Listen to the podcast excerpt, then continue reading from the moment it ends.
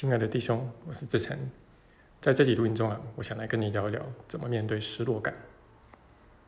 那最近啊，我接到一个智商的 case，然后在我们结束的时候啊，呃，他就恳请我可以在之后的工作坊好好来讲一讲怎么面对分离啊，怎么面对那种痛失所爱的感受。那这个课题确实相当重要，也可以说是我们每一个人来到这个地球的必修课吧。那我们总说天下无不散的宴席嘛，哦，但是很显然我们并没有真正领会到这一点啊，因为只要每当有开宴席的机会，啊，比如说可能生了小孩啊，啊，或者加入了新的团体，啊，那不管是新的工作啊，啊，或者新的公司啊，啊，或者说加入这个团体旅游啊，交了新的朋友啊等等，啊，只要还有开宴席的机会啊，我们就总是还是会假装。这个演习可以一直这么下去，绝对不会散。那昨天啊，我还接到另外一个 case，也是智商的，那是他们家的孩子因为得到流感重症而走掉的这么一件事情。那我觉得这些智商的 case 啊，也都是在给我提醒，提醒我要再次的去面对跟穿越我自己内在的死亡与失落。那这个。当然，课也是要开的啊，就是我们马上就会开这个课，是在呃六月上旬的这个线上的工作坊，我们就会来跟大家讲一讲，好详细的谈谈关于失落。那之前啊，我曾经说过啊，就是这个人生啊，其实如果跟小我绑定在一起啊，基本上就是一连串的失落，而且是不管你外在看起来好不好，都是如此。那我们总听人强调说啊，这个你要看事情的光明面呢，啊，就是你人生要正向要积极啊。那正是因为我们内心啊都有一块挥之不去的失落，那所以我们才这么强调要去看光明面。那如果我们本来就已经很光明了，就没有什么好去强调要看光明面的嘛。那因为这个小我啊，其实它的核心就是匮乏，就是失落。而小我其实就是圆满的反面嘛。那所以即便这个花花世界就在我们眼前，啊，那即便我们的生活，呃，看起来非常的多彩多姿，但这种失落感呢，就好像这个鬼魅一般的，它时不时的就会出现，挥之不去啊。那甚至是在我们自认为应该要兴高采烈的时候，啊，比如说这个金榜题名啊，啊，或者说呃计划了很久的这个到远方去旅游，终于可以成行的时候啊。啊，比如说这个有新生命啊诞生的时候啊，我们好像应该要兴高采烈，但是我们并并没有。那因为这个小我总是让我们的眼睛往外看嘛，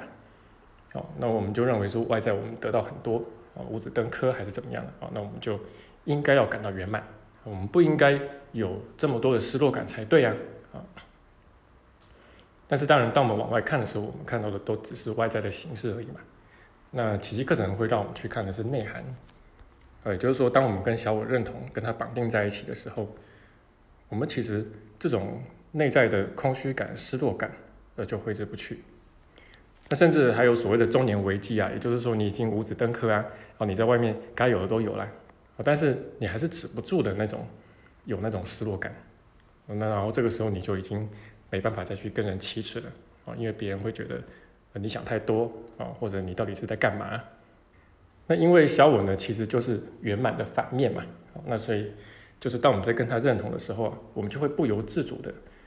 要去看到过去的美好啊，就是说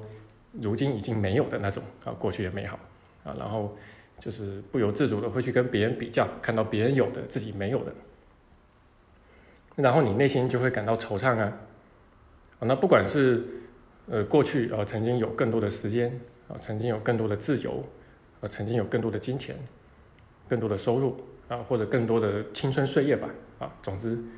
就是我们会去追回啊，我们会去追忆。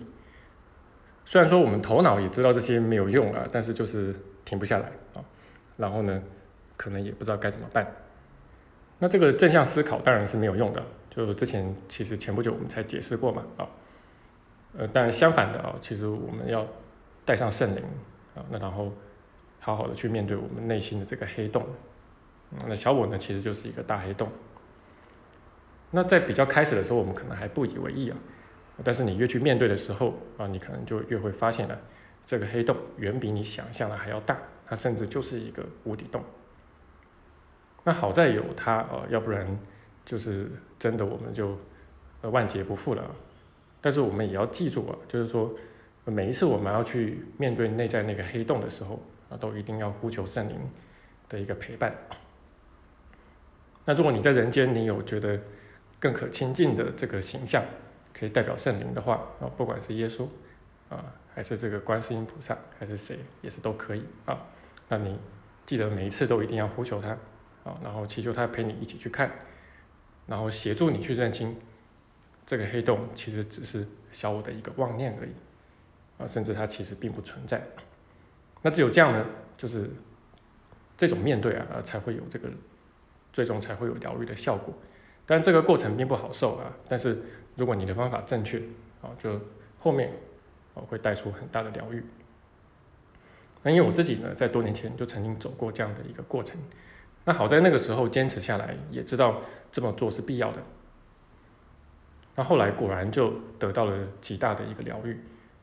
那这个疗愈的成果呢，也会显现在啊，就是随之而来的这个生离死别的课题上。那因为这个生离死别呢，是我们迟早都要面对的，而且你肯定会面对一连串的这个生离死别。哦，那或许在你年轻的时候，呃，这个还没有那么多啊，但是年岁渐长了，呃，就会越来越多。那如果你有修奇迹的话，有学习的话啊，那么面对生离死别的时候，那，它就是一个最好的考验啊，可以检验出你到底学习的怎么样。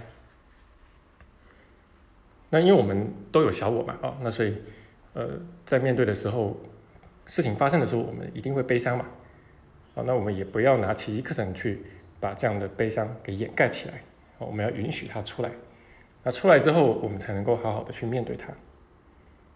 好，那如果说呃你的修炼呃就是说有上轨道的话，那么你会发现这个悲伤啊会明显的减少。哦，那过去的也会比较快啊，明显的加快。那前几年呢？呃，我奶奶过世的时候啊，我还记得我把她送上灵车的时候啊，我就感到一阵哽咽，就是有一阵很深的悲伤啊，从内在深处浮现出来。但是很快的，而就在几秒钟之内，它就随风而逝，而且再也没有出现过。然后从那之后，呃，就是呃内在的这种悲伤的感受啊，呃，就变得更少出现了。就不管遇到什么样的事情，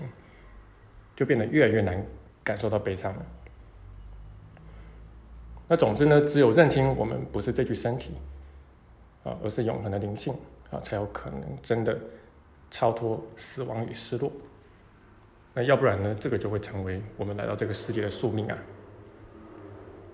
好，那这个就是我今天的分享啊。那更多的一个相关讯息呢，都欢迎大家到我们的公众号或者网站里面去做学习。好，那这部分呢，其实我们网站里面有不少相关的内容。那也很感谢，呃，就是大家给我们的赞助啊，让我们的团队呃能够越来越好，然后能够持续的为大家提供各种服务，包括把我们的网站、把我们的公众号建设的更好。那提供赞助的同学呢，基本上我也都会有提供相应的回馈给你，那让我们彼此都能够一起成长、一起学习。好，那这就是我今天的分享，希望对你的学习有帮助。那也欢迎你把这个录音分享给需要的弟兄。